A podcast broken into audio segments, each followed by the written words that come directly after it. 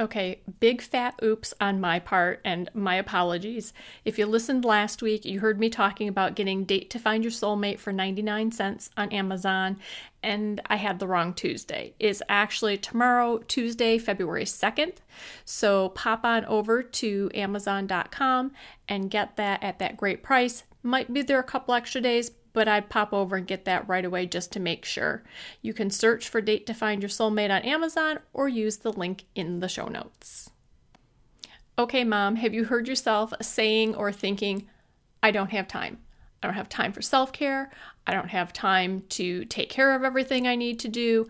I don't have time to do what I want to do. I don't have time to work. I don't have time to follow my passion. I don't have time to dream. If you're having trouble finding time, I have some help for you. Just go to sandyfowler.com forward slash find dash time. And there's a free video to get you started on finding the time for what matters most to you.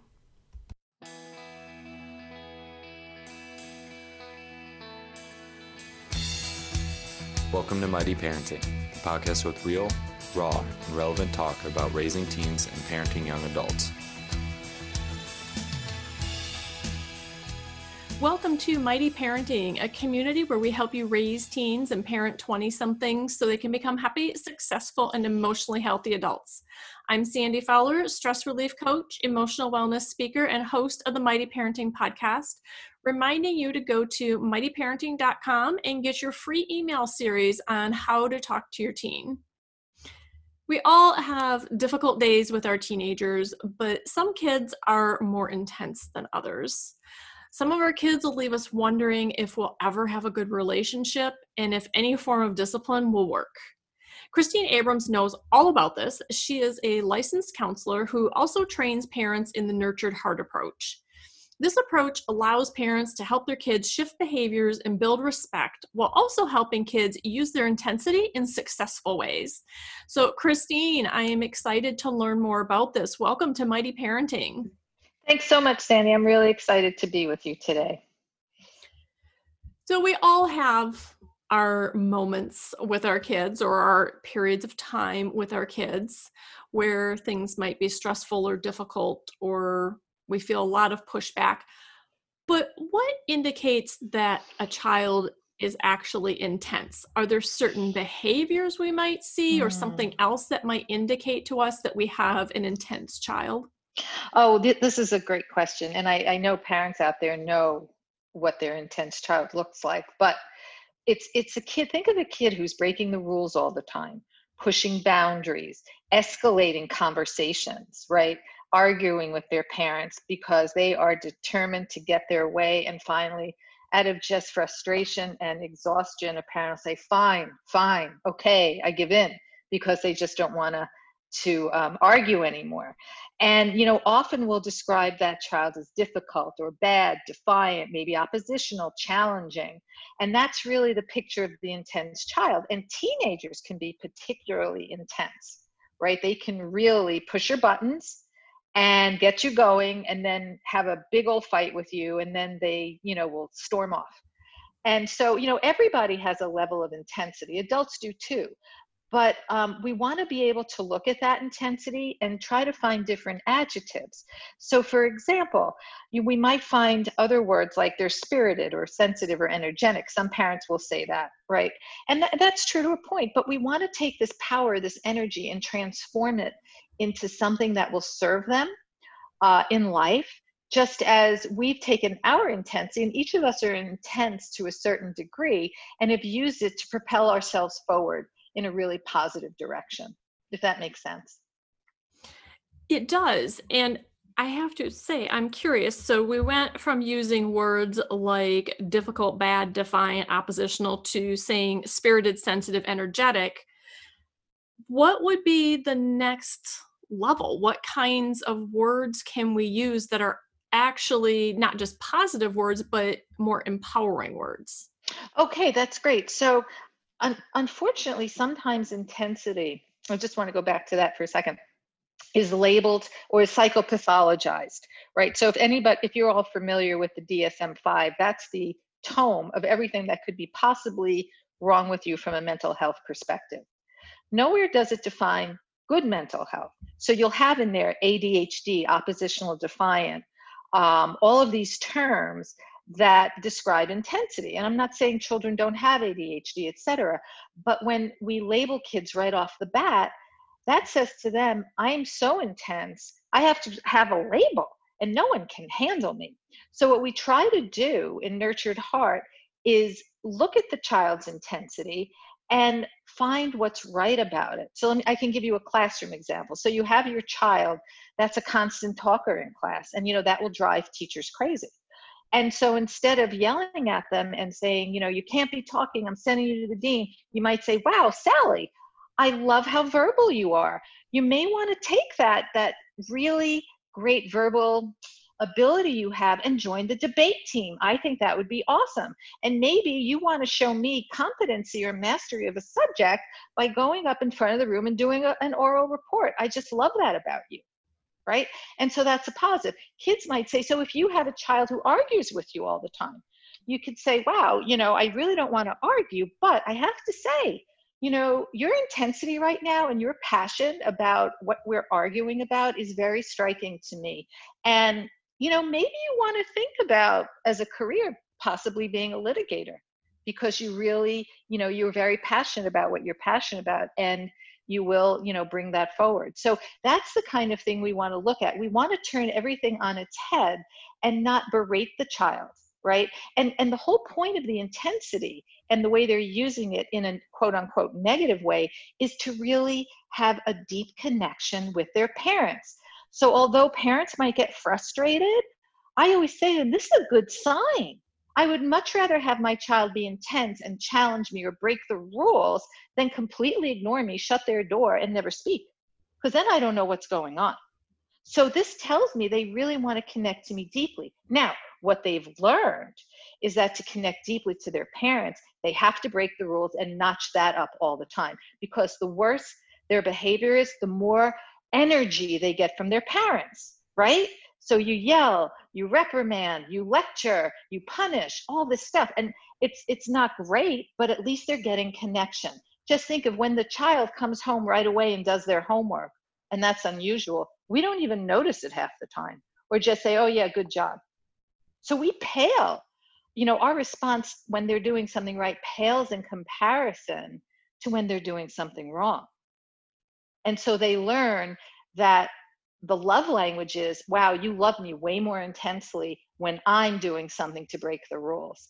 Although that's not the parents um, uh, intention at all. Parents love their children and when they do respond over the top over something that a child is doing it's really from a place of love children are great observers they're not great interpreters. So they'll see all that energy and interpret that as okay so i have to be bad quote unquote in order to get you your love your intensity your energy your attention. When they're not being bad they get they don't get anything because parents are like good. All's quiet. I don't, no news is good news and they're doing what they're supposed to do. But why not give them that? Why not give them intensity for that right? And connect to them that way. And when you connect to them that way, then they realize, oh, I don't have to break the rules to get my mom's attention and love. Does that make sense? Yeah. And what I'm wondering about is you're talking about connecting. Mm-hmm. And what I'm hearing is just examples of attention. Mm-hmm. This needs not that everything needs to be that building a, it doesn't sound like building a deep connection necessarily means that you have to be constantly having deep meaningful conversations or big huge um, event oriented time together or something. I'm, I'm hearing you. You're absolutely right. You're absolutely right. It's the quality and of the attention and it's the quality that you're getting from your parents right? It's not necessarily an event because things can go awry if you spend time with them. It can go awry at any time. But what you want to do is make them feel that you recognize their greatness because every child has greatness.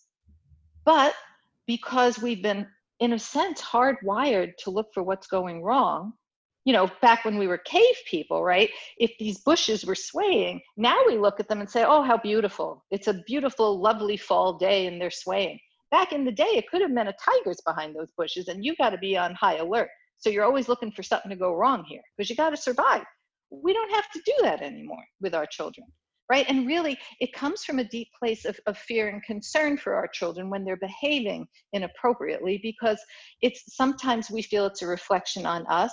Um, sometimes we feel like, oh my goodness, if I don't correct this behavior immediately, something's going to go awry with my child in his life and he won't or she won't be successful. No, no, right? It's really about the connection, and the connection is formed by recognizing their greatness. And when a parent recognizes that in a child, it's golden. It is so meaningful to them because you're the primary caregiver right? I, and, and then your child will open up to you. So i had an example of a, um, a teen. A mom came into one of our parent trainings. She says oh my gosh i have to tell you what happened. We're like what? She said my son came to me and said mom he was ninth grader for you know a first semester ninth grader mom um, you know i have to ask you about something she's like what hon he said, uh, My friends have been looking at naked girls and all of these pornographic uh, videos on um, online. And I, I'm uncomfortable with it, but I'm, but they're doing it, and I'm not sure what, why, what this, what all. I don't understand what this is all about.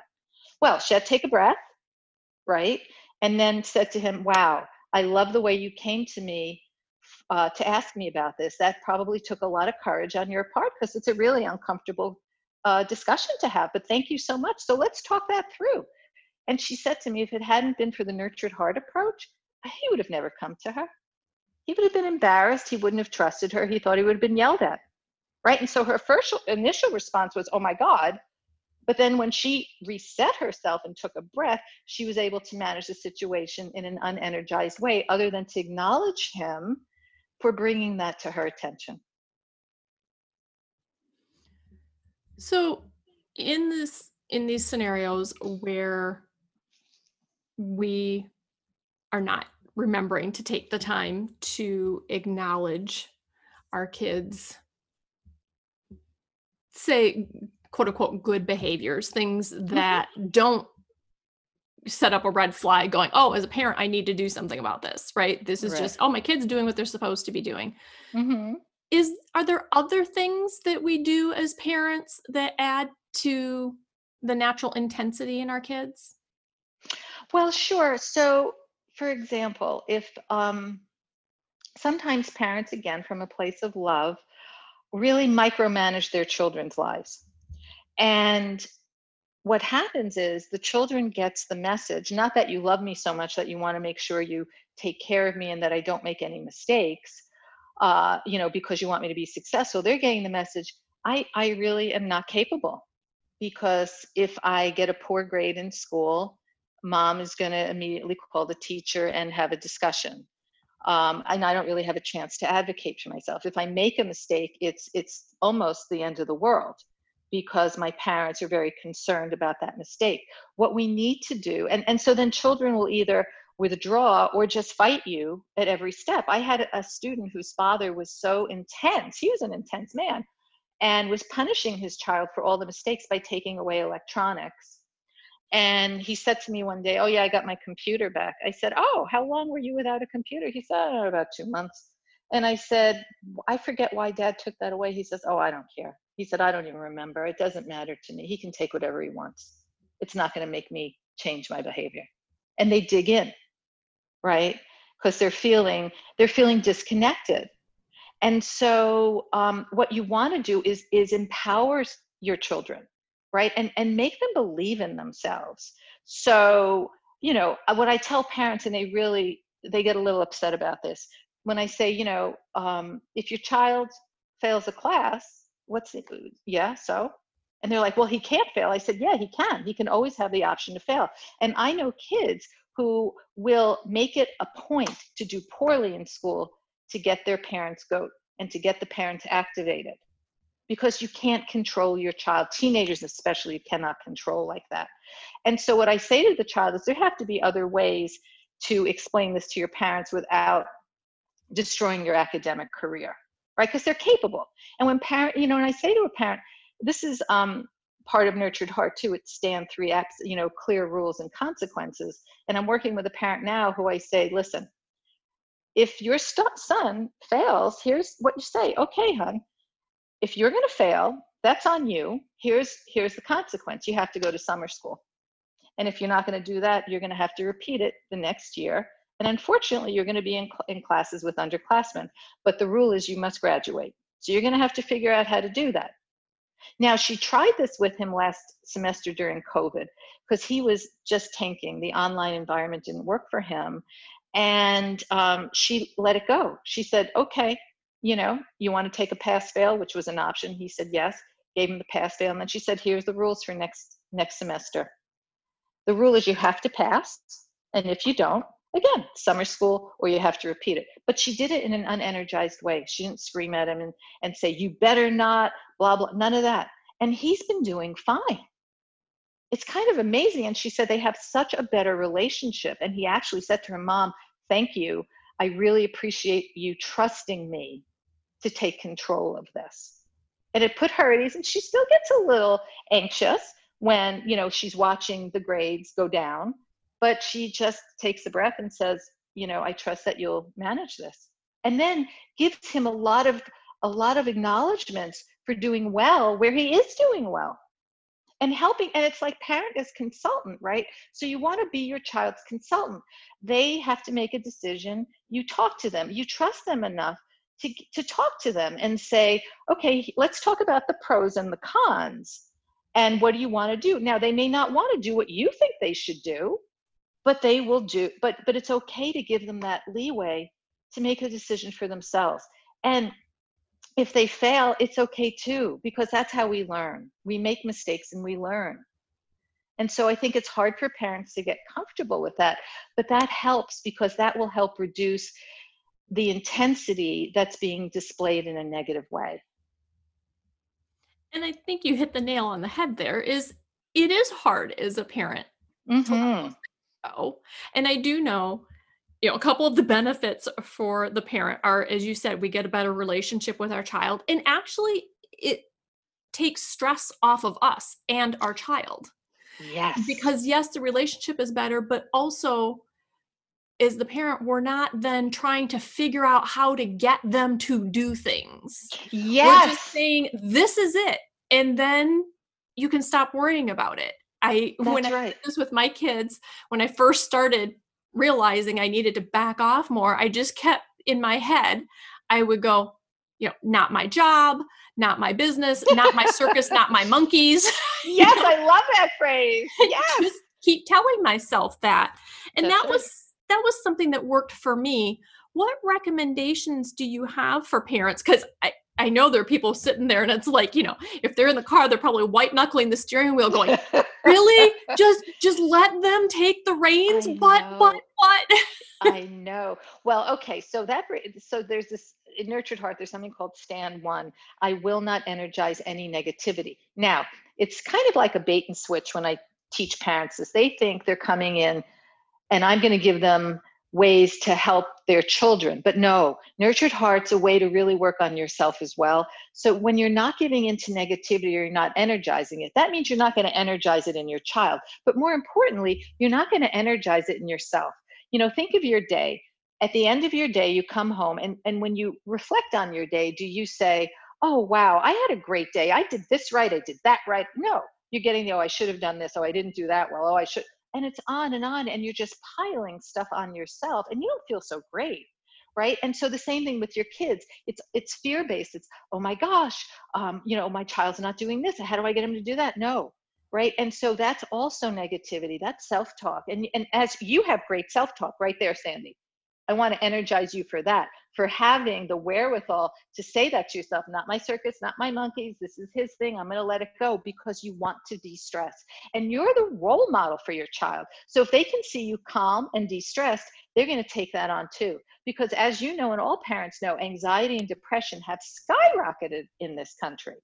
Oh, and yes. what we need to do oh yeah we need to be models of composure and reason and unenergizing stuff that's going bad. There's not much you can do, right? So if you have a flood in your house, what are you going to do? You're going to scream, yell, and say, oh my gosh, why did it happen to me? Or you say, wow, there's a flood. I have to call the insurance company. It's hard to do because you're activated, right? And so that's where you can breathe where you can just watch the thoughts and then you do the self talk. Okay, this isn't the end of the world. I can take care of this. You know, my child failed the class, not the end of the world. They're not going to be homeless. You know, we, you know, he'll he knows what the rules are. Right? And so that's what you try to do to calm yourself in that moment. Okay, so to not energize any negativity, negativity, some of the things you said we can do, we can breathe. Yes. So I know there are lots of different breathing techniques. You want to just share um, one your favorite or the one that you find that your clients like best? Yes, it's just to. Um, I like to do the the counting. So I I do an eight count in breath, a four count hold, and an eight count exhale, and that really helps calm your nervous system down. Because remember, when you're anxious or fearful, your brain is in fight or flight at that moment. Your amygdala has hijacked you, and there's no rational thought going on. And same thing for kids. So, what you want to do is breathe and get your prefrontal cortex back engaged. The other thing that I've, I, have actually taught this to kids is to look at your hands and then look at the floor. Look at your hands, look at the floor. For anxiety, I always say to parents, for yourselves, have difficult math problems nearby and start doing them because that engages a different part of the brain and you're no longer you know you, you have refocused your attention on something and that helps calm you down and then you can think and that's the, that's the thing. My rule of thumb for myself and everyone who i talk to is if i get highly emotional about something highly triggered it's my problem not the person i'm dealing with because i've been triggered. And what's important when parents anybody you have a free moment it's good to reflect on when you were triggered even by your children and say, okay, so I was triggered because my son came home past curfew tonight. I got really angry. Why? What ha- what was I thinking? Was I fearful? Where where did this happen to me before? You know, and the idea is to sort of unearth where that's coming from, if you can, and say, okay, because then if you have knowledge of it, right, it may have come from your from your past, legitimately so. You can say, okay, I'd name that demon right there and you know next time i feel it coming up i'll say no i'm not engaging in you and that's a great way to get a hold of those thoughts and those feelings that can hijack you and create chaos. I mean and what i say to parents is listen how many of you promise never to sound like your parents when you have your child? All the hands go up. And then i say one fine day little joey does something and all of a sudden you are channeling your mom or your dad right there. And you say oh my goodness how did that happen? Right? Because that's all we know. And so what we want to do is get a handle on that. Well and i i like what you said there too about when we understand where something came from you you can say okay i named that demon. That's another way that we can connect with our kids too because we can go back and say hey i'm sorry that i lost my cool or I, you know i yes. thank you for appreciating and letting me go take a few minutes to myself. Yes. i figured out what it is that triggered me if it's something that is reasonable for you to talk to them about right, there's certainly things right. that are not appropriate to tell your kids but right. if it's something like hey i realized that i got triggered because i had a teacher yell at me in front of the class or i you know i missed the the winning touchdown pass or whatever it was but whatever. i got triggered and this is what happened you can talk to them about it and you can even bring them in on the idea of okay if that comes up for me again i'm going to be like you know and maybe name that demon and give it some kind of goofy name and it yes. creates this this deeper bond this language between you and it does this turning the tables thing that our teens love, right? Where it's kind of putting them in the parent seat, where yes, on going, oh, I have to work on something, and you can help me, or you can call me out if you see this. Yes, no, that's perfect, and that's part of stand three, right? Clear rules and consequences. The consequence is when you're getting upset, or your child is upset, and you both know you're going to go at it you say, okay, let's both reset for a minute. And that just means let's take a break to calm down and get back to a successful point. And yes, if it was your fault and you overreacted, it's perfect to say, you know, honey, I am so sorry. You know, I'm glad we took the reset and look at how quickly you reset. I love that. I know, I know you want to yell, but you didn't. And let me tell you, yeah, this came from a deep place and absolutely have the discussion. That they love that, right? Because, and you're being vulnerable. You don't have to be perfect for your children it actually is comforting to know, okay, mom made that mistake too, or she that's bothering her and i see how mom handled it in this moment. That's what i'm going to do. Mom how'd you how'd you reset yourself? I breathe honey. How do you reset yourself? Oh i like to listen to my music so i'll go to my room and reset. Great. It's wonderful. So talk to us you've mentioned this idea of resetting ourselves. What does that Mhm. mean?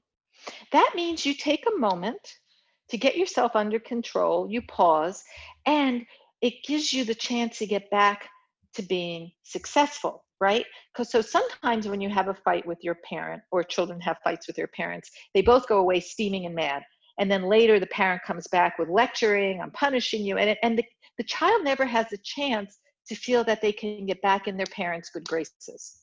This gives you an opportunity to do that right? It's almost like a video game because i know a lot of kids play video games. Why do they play video games? They're highly successful at them because the game allows them to be successful, right? So when you play a video game and you do something that you're supposed to do, lots of bells and whistles, lots of coins, whatever it is, right? Big energy.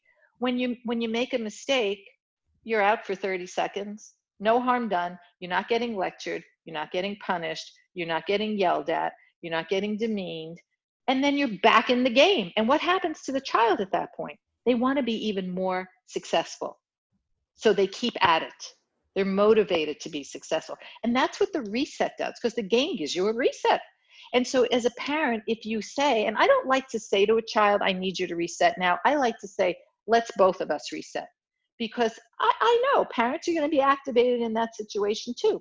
And basically, you withdraw your energy from the child. The child realizes, okay, I have a chance to calm myself down and you may have had the discussion ahead of time. I'm going to call a reset when we're both getting very emotional and angry. And let's talk about how we can reset ourselves. Here's what I do to calm down. Honey, what do you do to calm down? So they have their their bag of um, of tricks. And then they they step away and maybe some kids will go to their room and calm down. And that's great. And as soon as they're calm, you you get in there. Thanks so much for calming down. I, I know that you're still angry, but look at you. You're really controlling your emotions right now. That's amazing maturity. Um, I love that about you. Okay, honey. So you know, let's move on. And and if you, we can talk about this later, or we can talk about it now. But here's what we need to do. And you just and you do it in an unenergized way. You don't scream at him and say, "You need to erase that." No, you don't do that. It's just let's take a reset because you're going to need one too. And that's a beautiful thing to show your child. Well, and can I would think that oftentimes it would also just be only be the parent who needs a reset. Absolutely. It's even better when you say to your child, honey, I need a reset now because I'm going to blow. So give me a minute, we'll get back. And then you go do your thing. If you know you're successful when your child says, Sandy, I think you need to reset.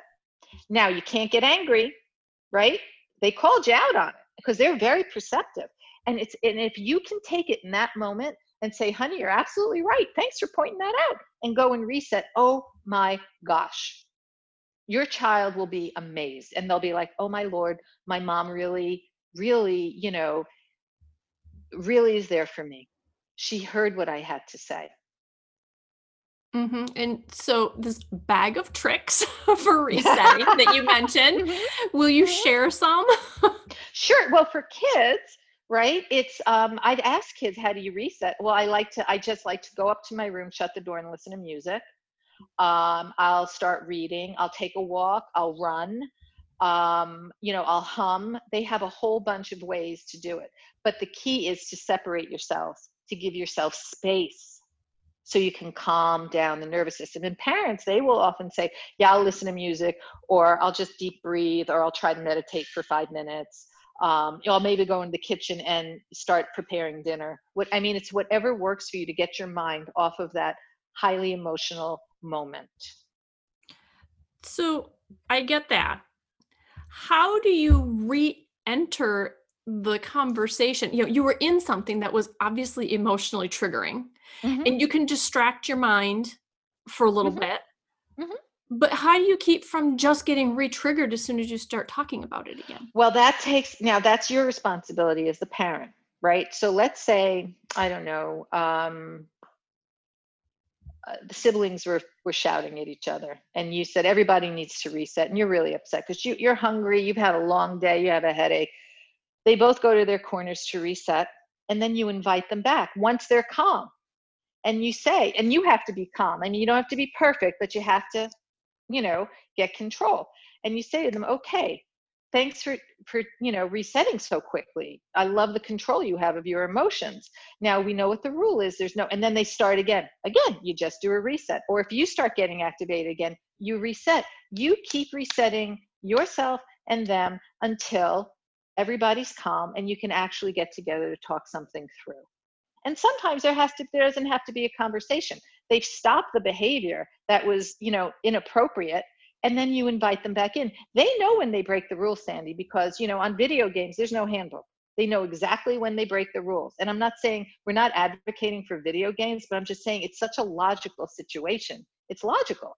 So they know that they shouldn't be shouting right? And sometimes when they've reset and you've acknowledged them for that they may even apologize to each other just out of the blue because they realize they broke a rule. They know what the rules are and if they don't you can post them on the refrigerator.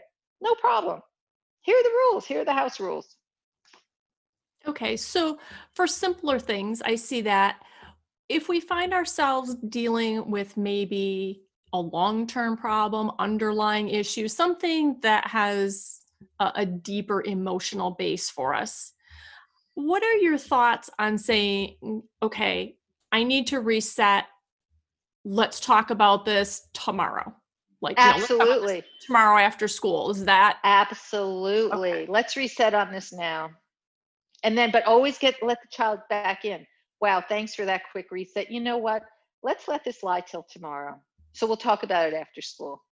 And then a day's gone by you're both calm and then you can bring it up but always in an unenergized way. No yelling no reprimanding no punishing it's humiliating and it takes power away from children. And let's face it children don't have a lot of power right? And and so they they build up resentment when we steal their power. That's why we have to really help them be empowered. And by giving them that break and that's that's a wonderful i mean it's a perfect suggestion giving them a day to talk about it the next day in a really loving supportive way to make them feel okay not to be frightened there's going to be no repercussions let's see what happened you know and we'll figure out what has to happen going forward. And if they broke a serious rule and there's a real consequence then that has to be you know like here's the consequence. You know if they've been drunk driving that's bad right? No point in getting yelling at them are you safe? Okay. You know here's what the consequence is you're going to have to lose your license. I know you're angry about that right now and i know you're upset but let's reset, get control. That's that's just the way it is. And in school in particular, because they're institutional consequences that you can't avoid. Mm-hmm. And you know, and, and this teaches them how to accept the consequence and move on from it. It's not a life sentence. It seems that when when we're in those emotionally reactive states that it's really more about manipulation than it is about communication. Yes. That we're, you know, through our, our emotional outburst is uh, not necessarily consciously, but we're trying to shape their behavior or or get a message across through essentially emotional manipulation. You know, when you do this my way, I'm not like this. That's right. That's right. And that's and it's unconscious, right? I no one goes out saying I'm going to manipulate my child into this look, a lot of us have been raised this way. That's what we know. And so, yes, so it is emotional manipulation, but I don't think in the moment the parent is thinking, I'm going to emotionally manipulate my child. It's like, I want to shape the behavior. I want them to do what I want them to do because I know it will make them successful and it's the right thing.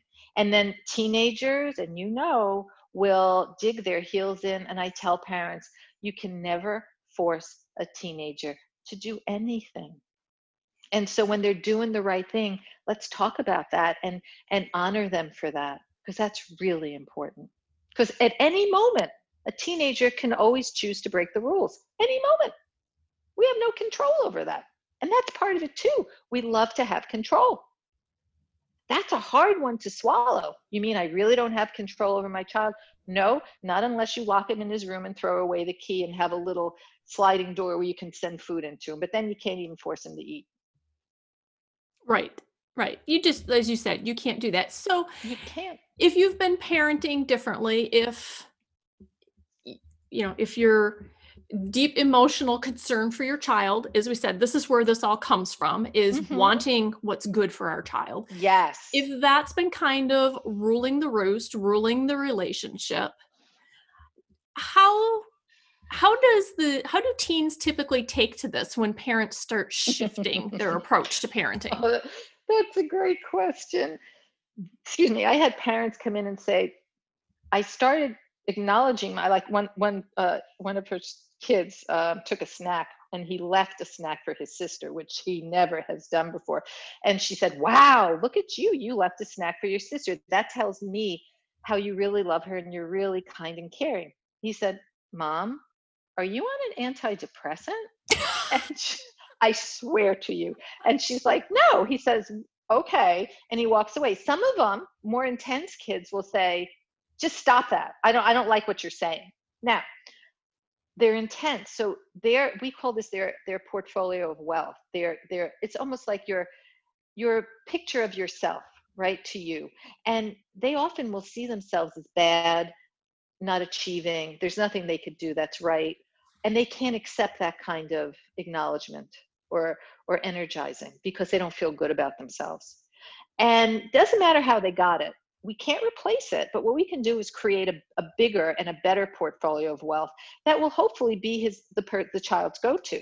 So it's hard for them to accept all this this great language. They've never heard it from you before. So it can be as simple as noticing what they're doing like oh joey i noticed you came in and sat down at the table right away when i when i said dinner was ready and then just walk away. Now unless they're delusional they can't fight with that because that's the truth of the matter right there right?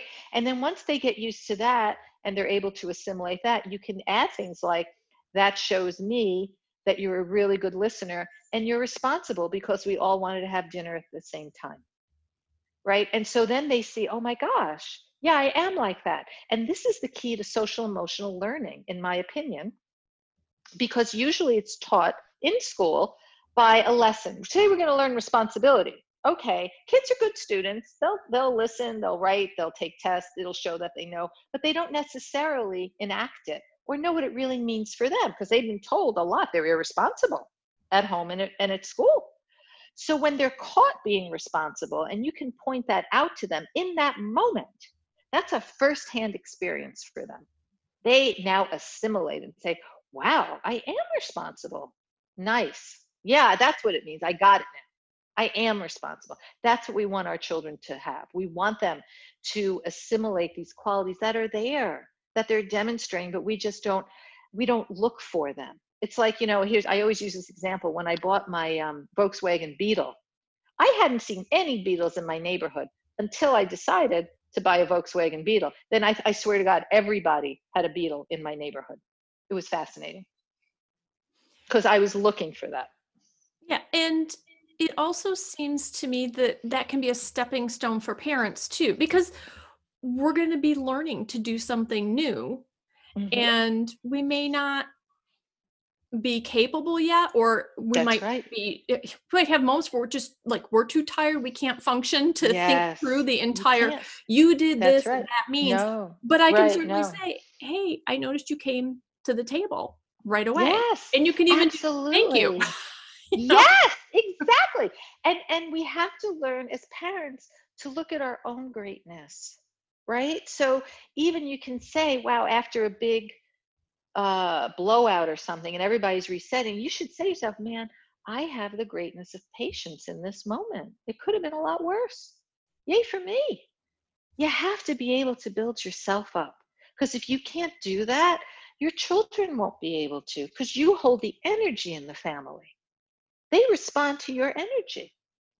So if you if you can recognize this in yourself what your greatness is it'll be easier for them i used to run a group of girls and i would say um, okay ladies tell me three things you love about yourselves crickets not a word okay ladies what what do you find challenging about yourself goodness gracious the list could have gone on for the full 58 minutes and it's and but there was so much greatness right there and they didn't see it.